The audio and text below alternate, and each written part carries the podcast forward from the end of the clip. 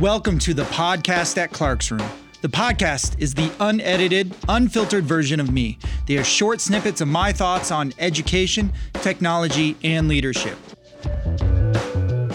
Welcome to another edition of Clark's Room. I am joined once again for a second visit to Clark's Room by at Mr. Latcham. So we are going to talk for a little while about BTSA and also uh, teacher induction and teacher training programs in general. Like uh, I know you're finishing up your master's program, and I'm in a in a program to clear my admin credential. Absolutely, yeah. I, I just finished up uh, my second year at Sacramento State with uh, my master's program, and I've been talking a lot with some of my uh, fellow teachers about um, their experiences with BTSA and my experience with BTSA and, and uh, some of the challenges that come along with that. All right, so I guess the broadest question, and I'll answer for myself in a little bit about my tier two clearing my credential. But what are your general thoughts on on BTSA? Well, I think you know BTSA as a concept is is a good idea. Um, I like the idea of being a teacher support for new teachers. Um, however, I feel that the the purpose um, doesn't exactly match the philosophy. You know, the purpose of of being uh, a resource for beginning teachers to uh, uh, you know master the art of teaching is, is something that you're not going to learn in two years and and I feel like they're missing the ball on on how they could set it up where teachers are going to be uh, more successful in their first two years and then really have a good foot for a career. So would you say could we generalize here that programs post career starting, meaning you've already started teaching or you uh, became an administrator, can we generalize and say that we feel, at least you and I, we feel that they're inadequate? Oh, absolutely. I, and I think, you know, most things with education, they had great intentions to start with. Um, and, you know, and and no one no one built this program to fail. However, um, they they need an overhaul, and and I think, um, again, you know, it's not something we want to scrap or, or get away with, but uh, I, I just think they're missing the point. And um, what we know today with research about how um, educators can grow and how they can, um, you know, professionally develop, I, I just don't see BTSA being that resource that's going to help teachers. And in fact, I think it may even be a detriment. So I actually never went through BTSA being a career tech ed teacher. I took a different path to education. But I know for clearing my admin too, I'm in a program right now. And once again, just like you said, the intentions I think are, are, are good. They're just, right?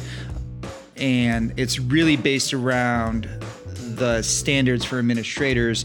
And so all the work is based around that. And while it's good to know all those standards because that's how you technically are being evaluated, you could go through that program and do everything you need to do and not necessarily become a better administrator. In fact, the time you spend doing that could take away from your own personal growth time to become so a, a better administrator. So you actually, it could be counterproductive.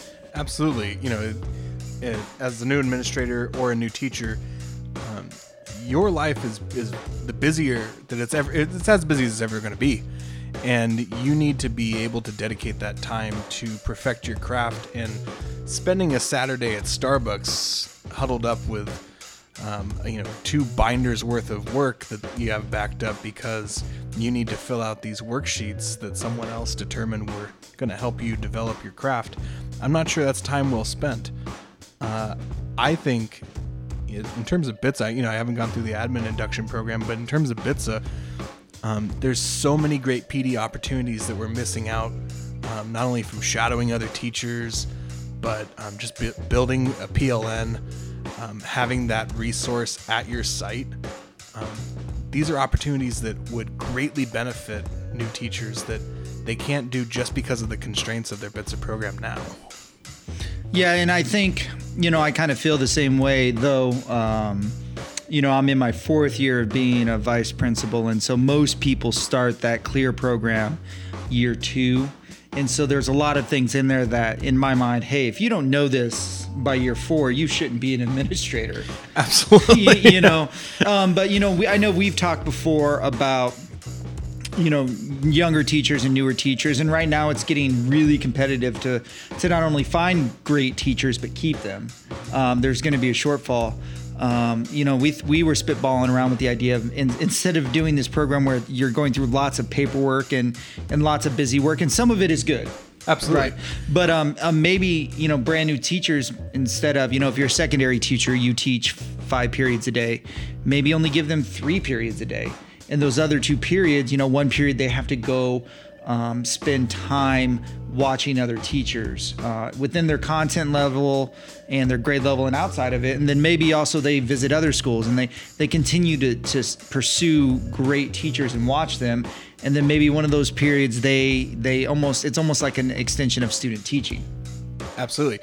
And you know and and one of the key aspects of a good induction program is is that reflect piece and how better would it be um, to have that reflection piece built into your day where not only are you reflecting on what you're able to do that day or um, in your job, but also to reflect upon what you were able to then see modeled from other teachers.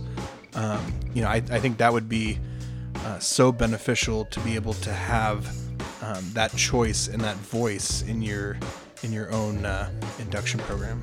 Well, it does also change the game a little bit because I know districts put resources into BTSA and into new teachers, but at the, at the same time, the hard or the challenge to that kind of model would be, wow, well, we we still need to teach those other two periods somewhere.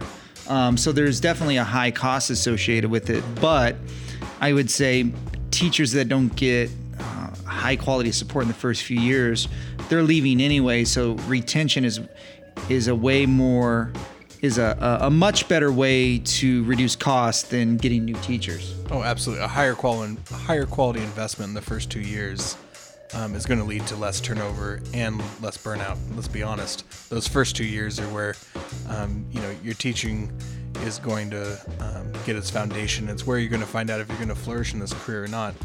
Uh, teaching is not an easy profession. Um, I don't think anyone's fooling themselves with that.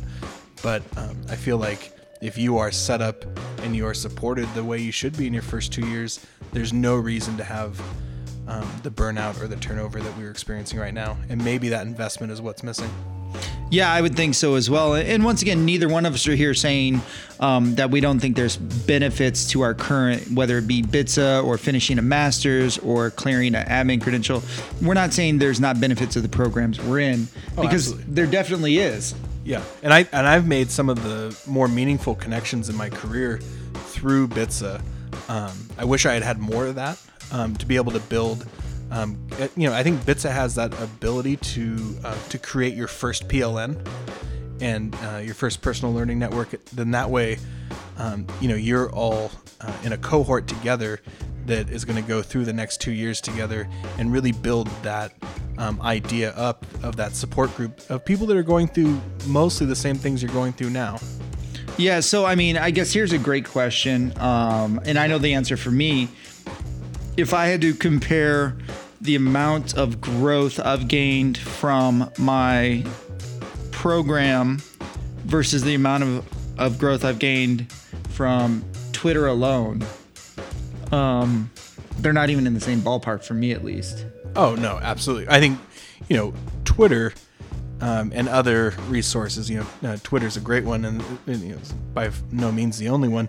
Uh, you know, choice. You're choosing who you are following. You're choosing what um, what resources you want, and that's such a huge component of meaningful um, growth. Is that now you are kind of the um, you're the navigator of, of where you want your path to be, and uh, you know, BTSA, you're you know again great great opportunities but you're doing what's prescribed for you whether that's you as a English teacher, a foreign language teacher, a kindergarten teacher, uh, CTE, you know, you're going to um, go through the same program that's not exactly beneficial to everybody. And the one thing I know uh, we talk we're, we're talking about induction programs or you know new teacher slash administrator programs, but but really the power of Twitter is amazing because you're really choosing um, what you're seeing. And so I, I'm going to just throw out a little Twitter tip here is that when when you're an educator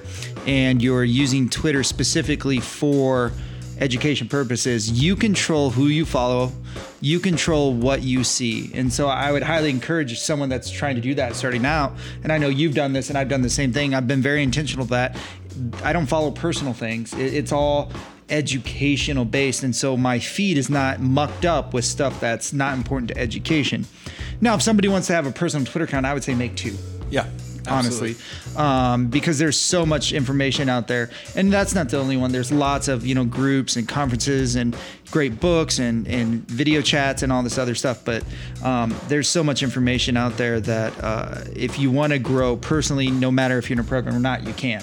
And if there's someone that you're following that you're you're uh, you're really liking what they're posting and, and you're really getting behind their message, find out who they're following and and, and uh, follow them as well because all of a sudden you have this exponential pop of uh, great ideas and influences, and, and, it's really great to see that um, that kind of bloom and, ex- and uh, explore where that goes.